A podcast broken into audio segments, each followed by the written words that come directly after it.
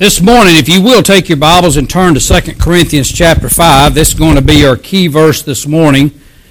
I want to preach a message on Oh, what a change. Oh, what a change that Jesus makes in our life. 2 Corinthians chapter 5 and verse 17. Thank you for bringing your Bibles this morning. I enjoy hearing the pages flip, you searching out. I was telling our Sunday school class, and, and I'm not saying this because I'm up here telling you stories. Don't believe what I say. Okay, and I don't mean that in a negative way. You make sure that the scripture bears out. If the preacher is offline, hey, take your Bible and come to me and say, Preacher, I don't think that you're on track right there. I'm not up here to lie to you, but listen, what's going to stand the test of time is what's written in here, right here in the Word of God. So let's make sure that we, everything we listen to, everything we hear, make sure it lines up with God's Word. Scripture says, 2 Corinthians chapter 5 and verse 17, it says, Therefore, if any man be in Christ, he is a new creature. Old things are passed away. Behold, all things are become new. Last couple of Sundays, I've asked you to do, uh, to examine yourself. Both times, uh, the last two weeks, I've asked you to either examine yourself or take an inventory of what's taking place in your life. In other words, look inside of you to see where you're at. The first week, I was sitting there talking about the resurrection. If you remember, I finished that series. It's Him, Jesus, and we spoke about the resurrection. A lot of people, I don't believe, recognize how important the resurrection is. They like to talk about the blood, they like to talk about the cross, and sometimes the resurrection's left out. Well, we learned a couple of weeks ago that without the resurrection, there is no justification. As a matter of fact, in 2 Corinthians 5.21, or Romans 4.25, it says, Who hath delivered for our offenses and was raised again for our justification. The resurrection of Jesus Christ gives us our justification. It takes the payment that was made on the cross with the blood, and that justification is what applies it to our debt. So it's okay to have that payment, but if it never gets applied, the resurrection and believing in the resurrection is what applies that blood payment to our lives. So I ask you to do something. That week I ask you to examine yourselves to see what you believe concerning the resurrection. That was what the examination was. All right, last week we talked about something else, a little different. And one of the scriptures that I used, I said, hey, I said, the Bible tells us what? Know you not that you've been bought by, with a price? You are not your own. And I ask us to look into our lives and to examine what the most important thing in our life is. And if you'll remember, I gave us a couple of tools last week to figure out what is important to us. Now, a lot of times you can you can ask an individual, what's the most important thing in your life to you right now? And and I know a lot of people would answer, well, my family is.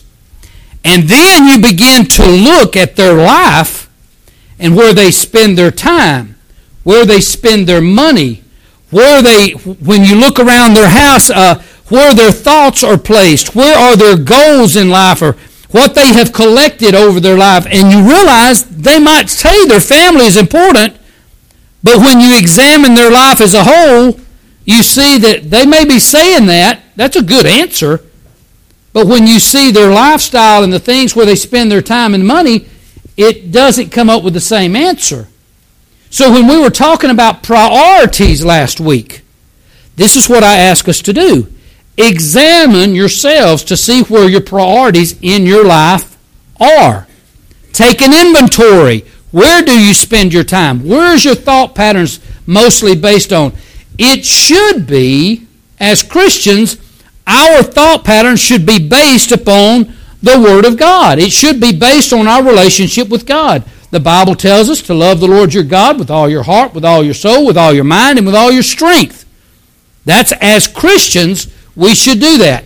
Reminding ourselves of that scripture. What? Know you're not that your body is a temple of God? You've been bought with a price and you are not your own. Sometimes we forget that. So I was just encouraging us to get our eyes back in focus in that direction. All right, this morning, Paul tells us in Corinthians also, 2 Corinthians chapter 13 and verse 15, it tells us, uh, that one didn't show up on my page. Let me flip there. 2 Corinthians chapter 13 and verse 5 tells us this. He says, Examine yourselves whether you be in the faith. Prove your own selves. Know ye not that uh, know ye not your own selves how that Jesus Christ is in you, except you be a reprobate. And in other words, unless you fail the test. So for me to say, hey, we need to examine ourselves, I, am not just making that up. I'm, I'm reading from the Scripture. Paul tells us to examine ourselves. David even asked God. I love this scripture right here. Psalms 139 and verse 23 and 24. This is what David is asking God to do in his life. He says, Search me, O God, and know my heart.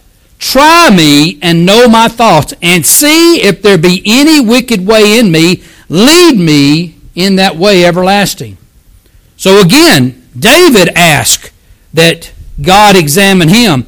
David says in Psalms 26 and 2, Examine me, O Lord, and prove me. Try my reins and my heart.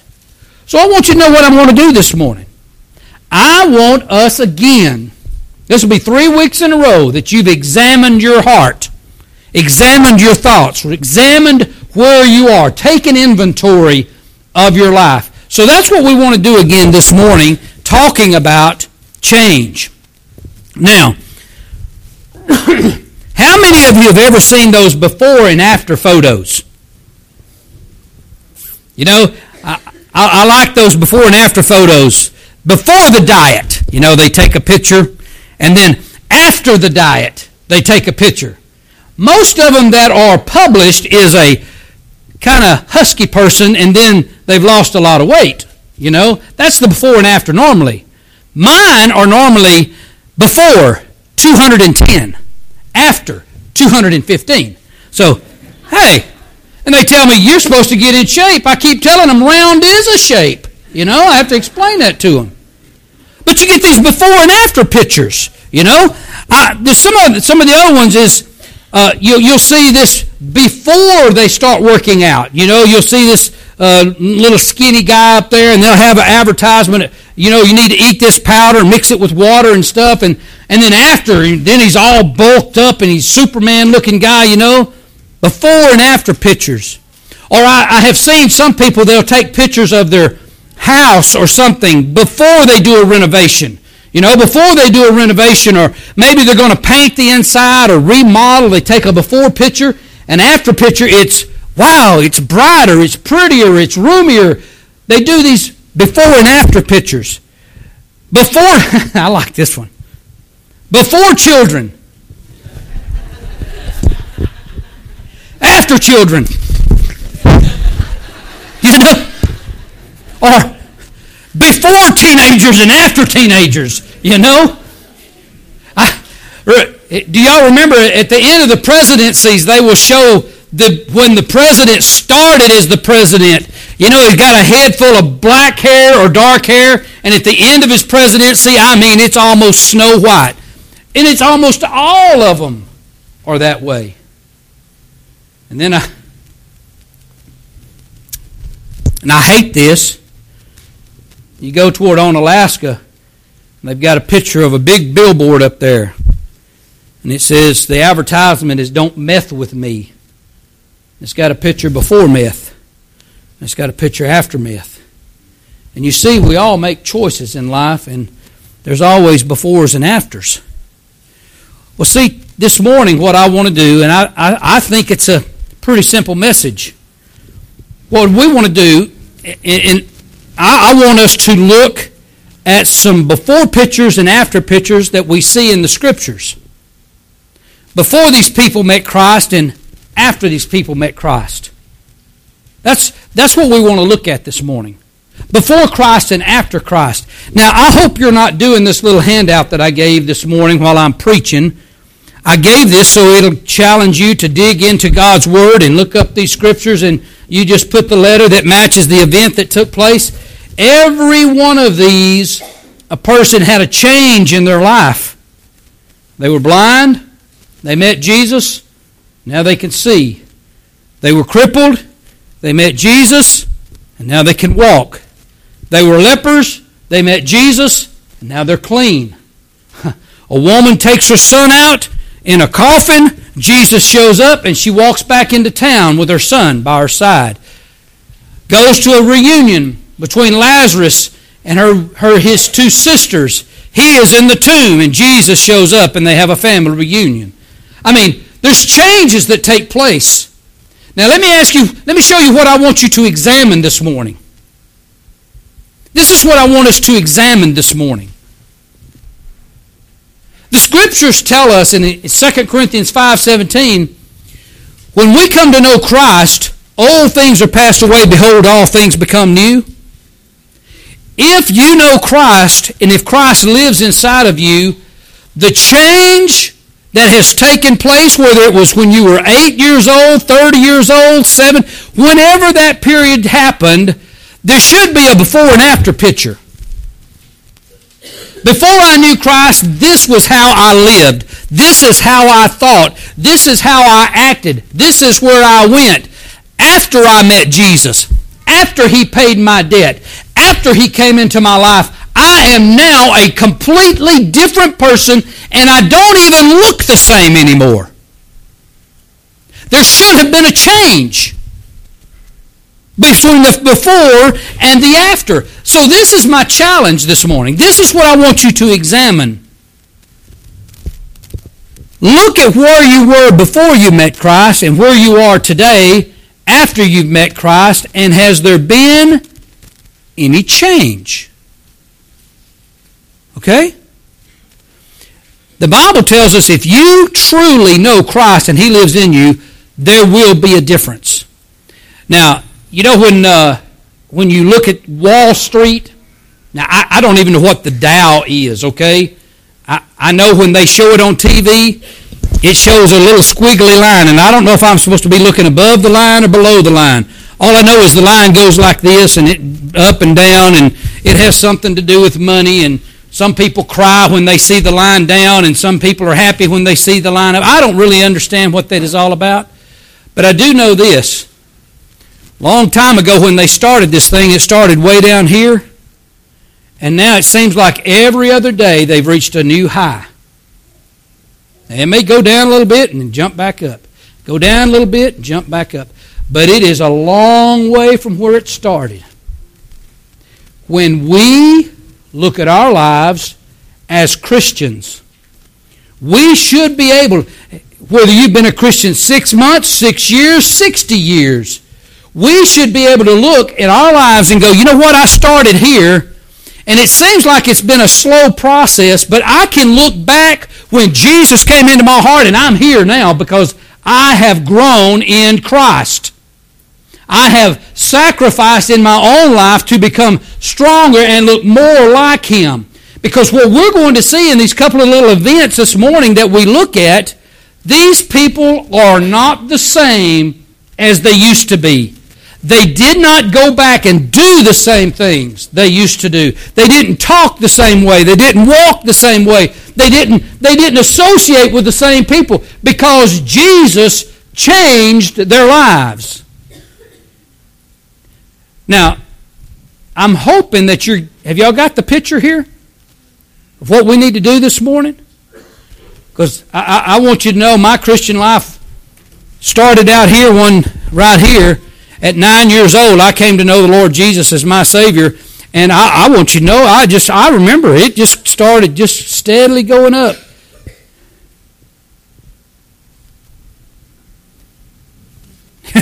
Anybody else do that? yeah. Anybody else? Hey, they're going with the Lord. 18, graduated. 19, in the Navy.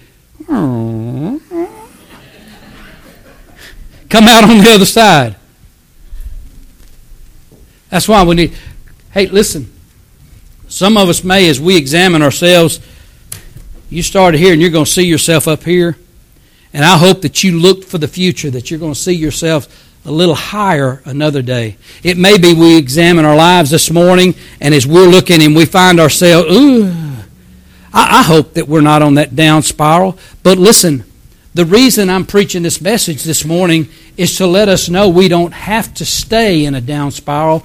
We can come to Jesus he says in John chapter 1 and verse 19, if we'll confess our sins, He's faithful and just to forgive us of our sins and cleanse us from all unrighteousness. He wants to restore that relationship that He's had with you in the past. He wants you to be able to walk and talk and be the light and the salt of this earth so that other people can see Christ in you.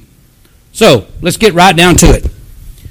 Turn with me to Mark chapter 40, uh, Mark chapter 10 and verse 46. We're going to go through these very quickly, and then you'll have the message. Mark chapter 10 and verse 46. I want you to know there's another page full of, of, of, examples that I could have used in the New Testament. All we're going to use is three or four this morning, but you could use every one of these on this page and see this same story of how people's lives were changed as a result. Mark chapter 10 and verse 46, a familiar story, old blind Bartimaeus, and let's read it. it. says, And they came to Jericho, and as they went out, of, out to Jericho with his disciples and a great number of people, blind Bartimaeus, the son of Timaeus, sat by the highway side begging. And when he heard that it was Jesus of Nazareth, he began to cry out and say, Jesus, thou son of David, have mercy on me. And many charged him that he should hold his peace. But he cried the more a great deal, Thou son of David, have mercy on me. Understand now, this blind man is sitting on the side of the road, and it says, when he hears that Jesus is approaching. Now, you have to read a little bit between the lines here. Well, how in the world did blind Bartimaeus know to cry out, Thou son of David, have mercy on me? How did blind Bartimaeus? I want you to know he was sitting at the intersection there in Jericho, and people come by all the time telling him stories about the events that are taking place up and down the coast of Galilee there. And I want you to know blind Bartimaeus is sitting there. Somebody came by and told him about Jesus. Now, I don't know if it was a paralyzed man. I don't know if it was another blind man. I don't know who came by and told blind Bartimaeus about Jesus. But it says when he heard it was Jesus, he began to cry out more and more, Have mercy on me. Have mercy on me, thou son of David. Whoo! And they tried to quieten him down, and he would not be quieted.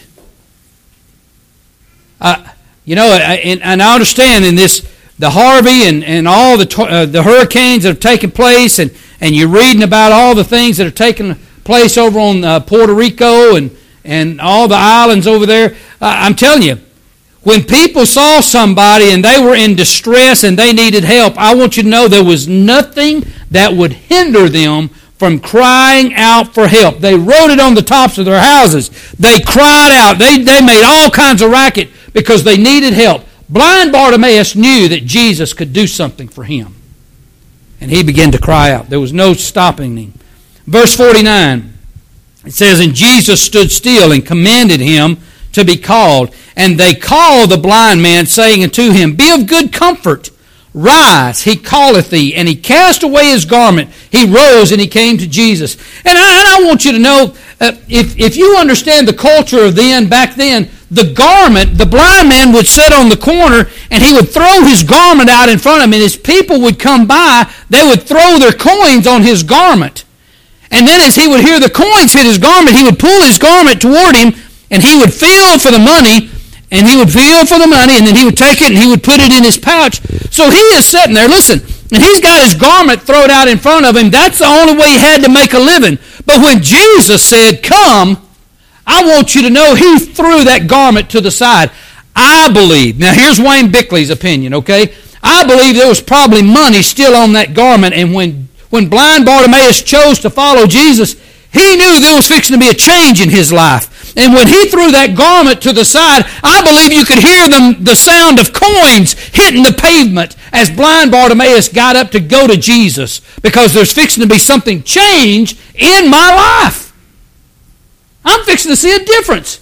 This little bit of money don't make a difference. I'm fixing to have a new life in Jesus. And I want you to know that's the way we, as God's people, need to see what Jesus does in our life. Old blind Bartimaeus got up. He went to Jesus. Verse 51, and it says, And Jesus and Jesus answered, and he said unto him, What wilt thou have me do for thee? And the blind man said unto him, Lord, that I might receive my sight.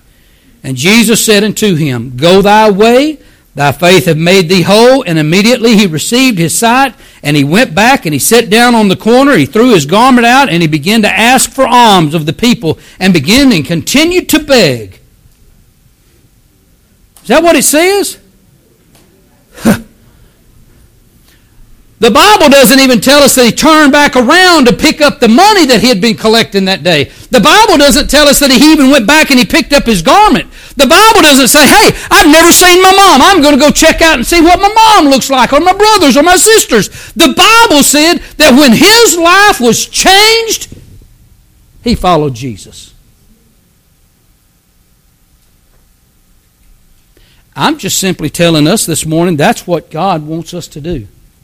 When He made the payment for sin in your life, He changed your life. Our lives should not be looking to what pleases us anymore. Our eyes and our direction in our life should be looking at what pleases Jesus. Similar story. I, I, want you to know one of the things that I notice in every one of these stories that we look at, or every one of these events, is the boldness of everyone that is healed by Jesus. Their boldness. And, you know what? I think it's still the same today. We should be experiencing when you receive Christ, there should be a boldness in our life.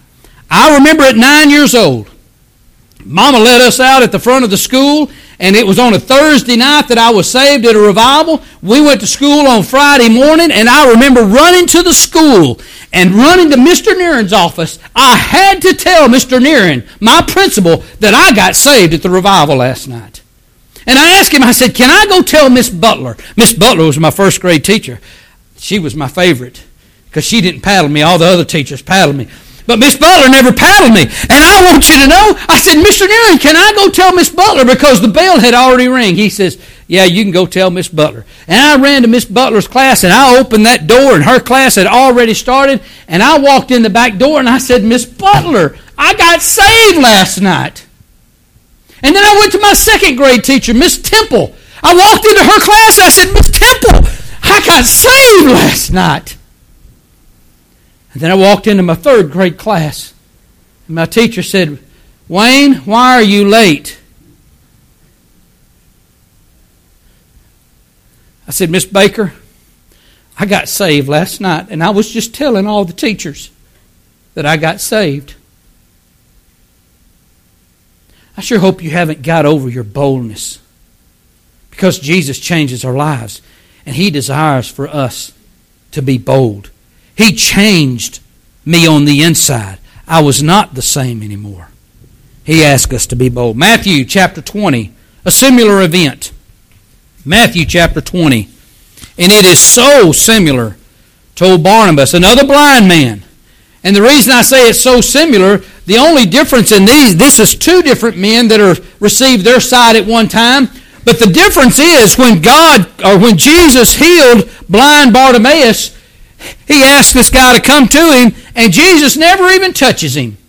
He just speaks in his blindness. Your faith has made you whole. But in this situation, we see that Jesus reaches out and touches him. Matthew 20, verse 30, it says, And behold, two blind men sitting by the wayside. And when they heard that Jesus passed by, crying out, saying, Have mercy on us, O Lord, thou son of David. And the multitude rebuked them again. Let me tell you what. You go to school and you start talking about Jesus, and somebody's going to tell you to shut up. Keep your religion to yourself. You can do that inside the church, but just leave it inside the church. Scripture doesn't tell us these people that's their lives was changed did that. Even when they told him to be quiet, they, it says there that they cried the more, saying, Have mercy on us, O Lord, thou son of David. And Jesus stood still.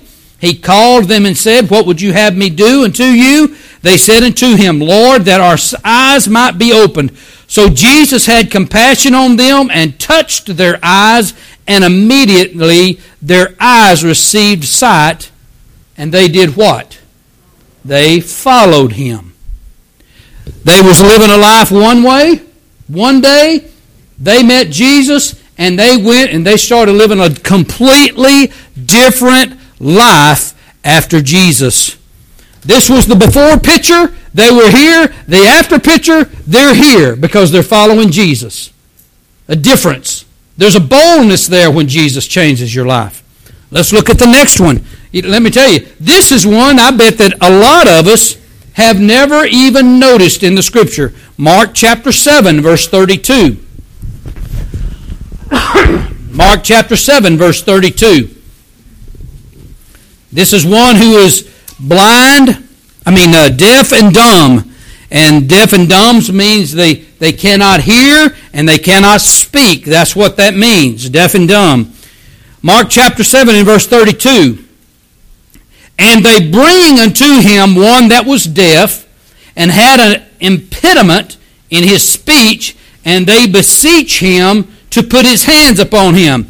And he took him aside from the multitude. I find that interesting that Jesus took him to the side. I want you to know Jesus was not there to make a public example of all that he was doing because listen to the rest of this event.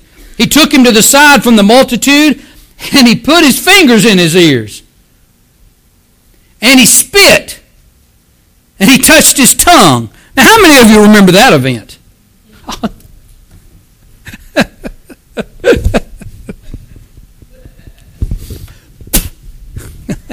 Stick your tongue out.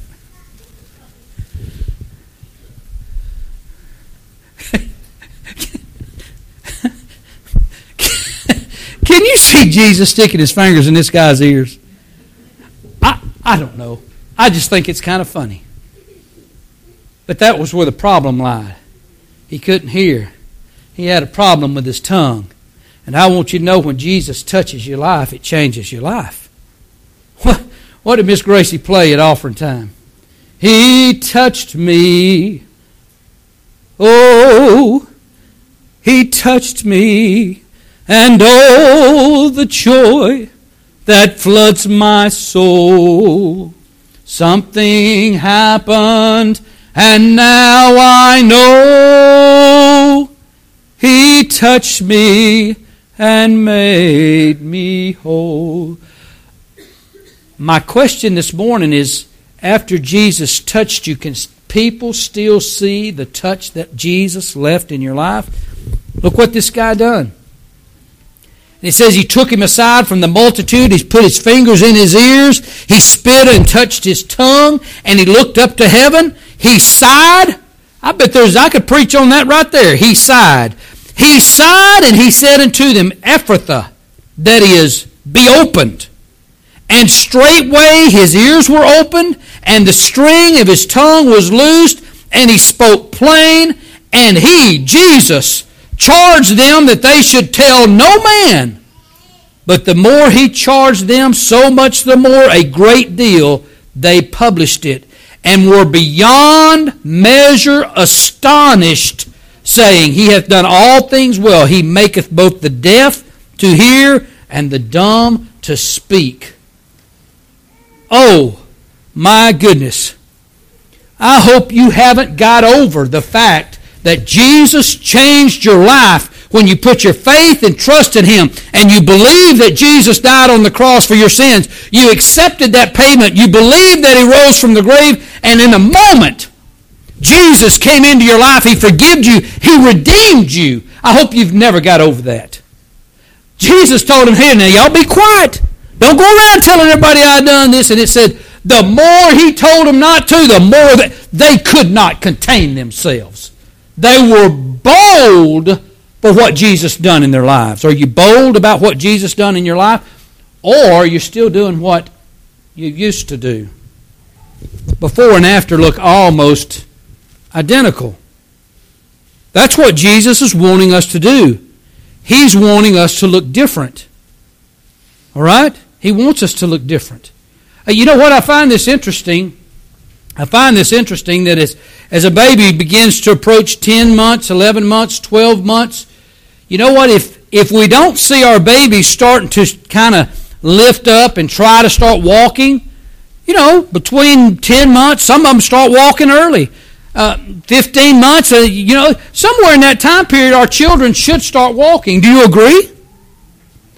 And if they're not, you know what somebody's going to do? That? Somebody's going to run them babies to the doctor and say, look, I know my child should be at this point in their development at 15 months, and I don't see any development there yet. Can you check and see what's wrong? As Christians, listen, we should kind of do the same thing. But you know what? I have found over the years that we see people come to know the Lord as their personal Savior, and if they're still doing exactly the same thing as they were before they were saved, three, four, five years later, we as Christians don't think anything about it. We think that's normal. But when we look in the Scriptures, that's not normal. There is a boldness about these people who's had the touch of Jesus into their lives. These guys just couldn't keep talking. Well, they hadn't been talking much. Hadn't been talking much, but buddy, when that tongue got let loose, man, he began to talk about Jesus. He'd been going around telling everybody what Jesus had done from them. And they were beyond measure astonished. Man, they were, they were excited about it. Let me tell you, we should have more conversations about how great Jesus is doing in our lives than we should about the Astros winning streak. We should be talking more about what Jesus has done in our lives than, than about a football player that won't show respect to a veteran that died on the, on, on the battlefield for him. But that's the talk that we have today. It's about those negative issues or what find, we find pleasure in. The talk that we should have is what Jesus has done in our lives. Let's look at one more real quick. Acts chapter 9. Turn with me there. Acts chapter 9 verse number 1. Acts chapter 9, verse number 1. I'll not read all of that, it's, it's long. But what a change in this man's life.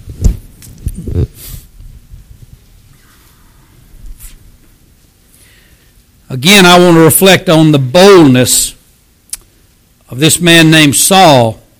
Let's look at the first couple of verses of of the character of who Saul was. And Saul, yet breathing out threatenings and slaughter against the disciples of the Lord, went to the high priest and desired. I want you to know Saul enjoyed what he was doing and desired of him letters to Damascus to go to the synagogues that if he found any in this in the way in other words that believed in Jesus where there were men or women, he might bring them bound back to Jerusalem. So as he journeyed, he came near Damascus, and suddenly there shined around him a light from heaven. He fell on the earth, and he heard a voice saying into him, Saul, why persecutest thou me? He said, Whom art thou, Lord? And the Lord said, I am Jesus, in whom thou persecutest. It is hard to kick against the pricks. And he trembled and astonished said, Lord, what would you have me to do? And the Lord said to him, Arise and go into the city, and it will be told thee what thou must do. Now, let me tell you what happened. Paul met Jesus. Paul met Jesus. And I want you to know God gave him, or Jesus gave him, three days to think about what he had done. He's on the road and he's going to uh, Damascus and he's going there to arrest and to persecute anyone that believed that Jesus was the Messiah or Jesus was the Christ. His purpose was to, to smush out this Jesus guy that he didn't believe in. And as he's on the road to Damascus, Jesus meets him on the road. And Paul or Saul says, Who are you? He said, I'm Jesus. Oh my goodness.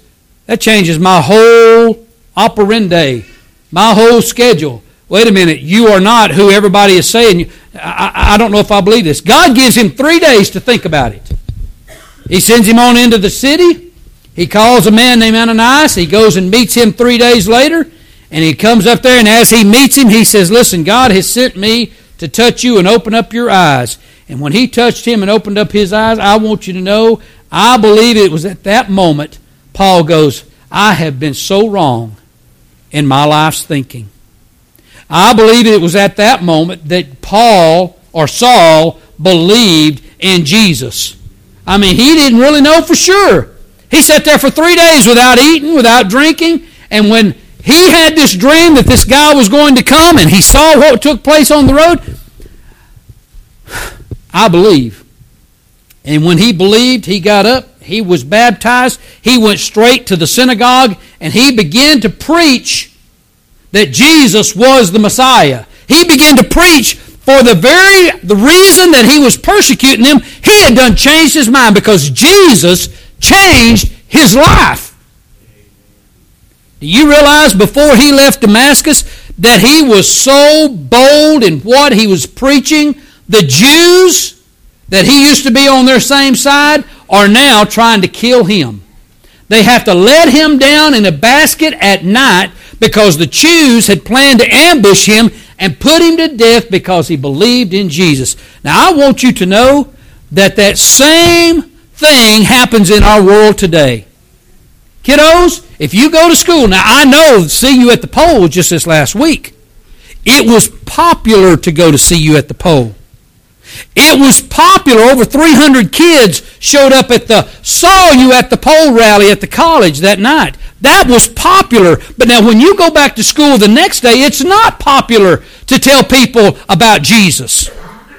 It's not popular to not walk with that same group that you used to walk with. Listen, blind Bartimaeus quit hanging out with the blind men. They did. The old lepers that were healed, that they walked up and down the street in, in groups of lepers. Every time somebody come up the street, they would cry out, unclean, unclean. You don't want to come around me.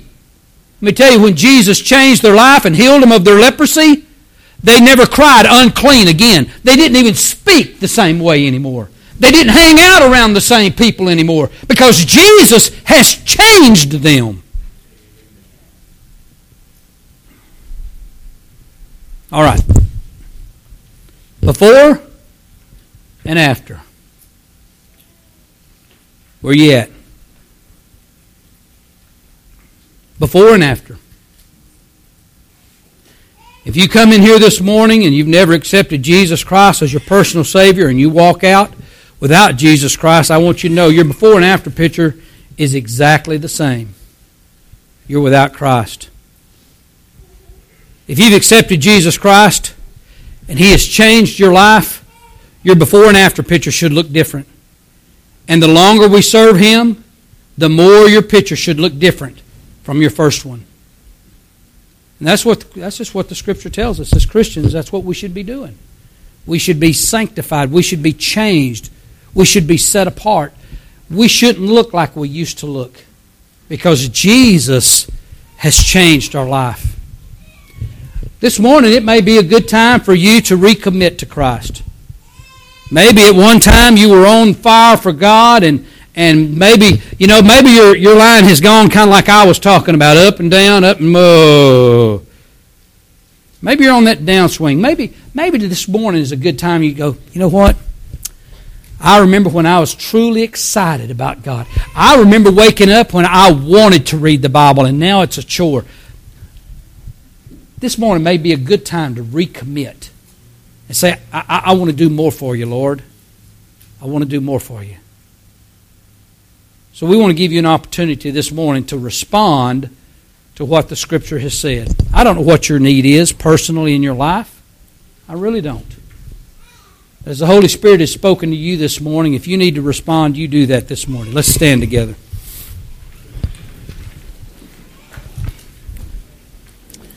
Father, I really do. I, I thank you so much that you've given me the call to come and present the Word. And I do. I pray that as we've opened up the Word this morning and your Spirit has been able to use this Word to convict our lives. God, I pray that we will be pleased with the decision that we make as we leave this congregation this morning. God, I pray that we will be closer in our walk to you as we leave this morning, and our lives have been challenged by your word. Now, you take this small amount of time that we've set aside this morning to respond to what you've led us to hear, and uh, I pray that you'll be pleased with every decision that's made in this place this morning as we sing this hymn of invitation. And it's in Jesus' name I pray. Amen. Listen.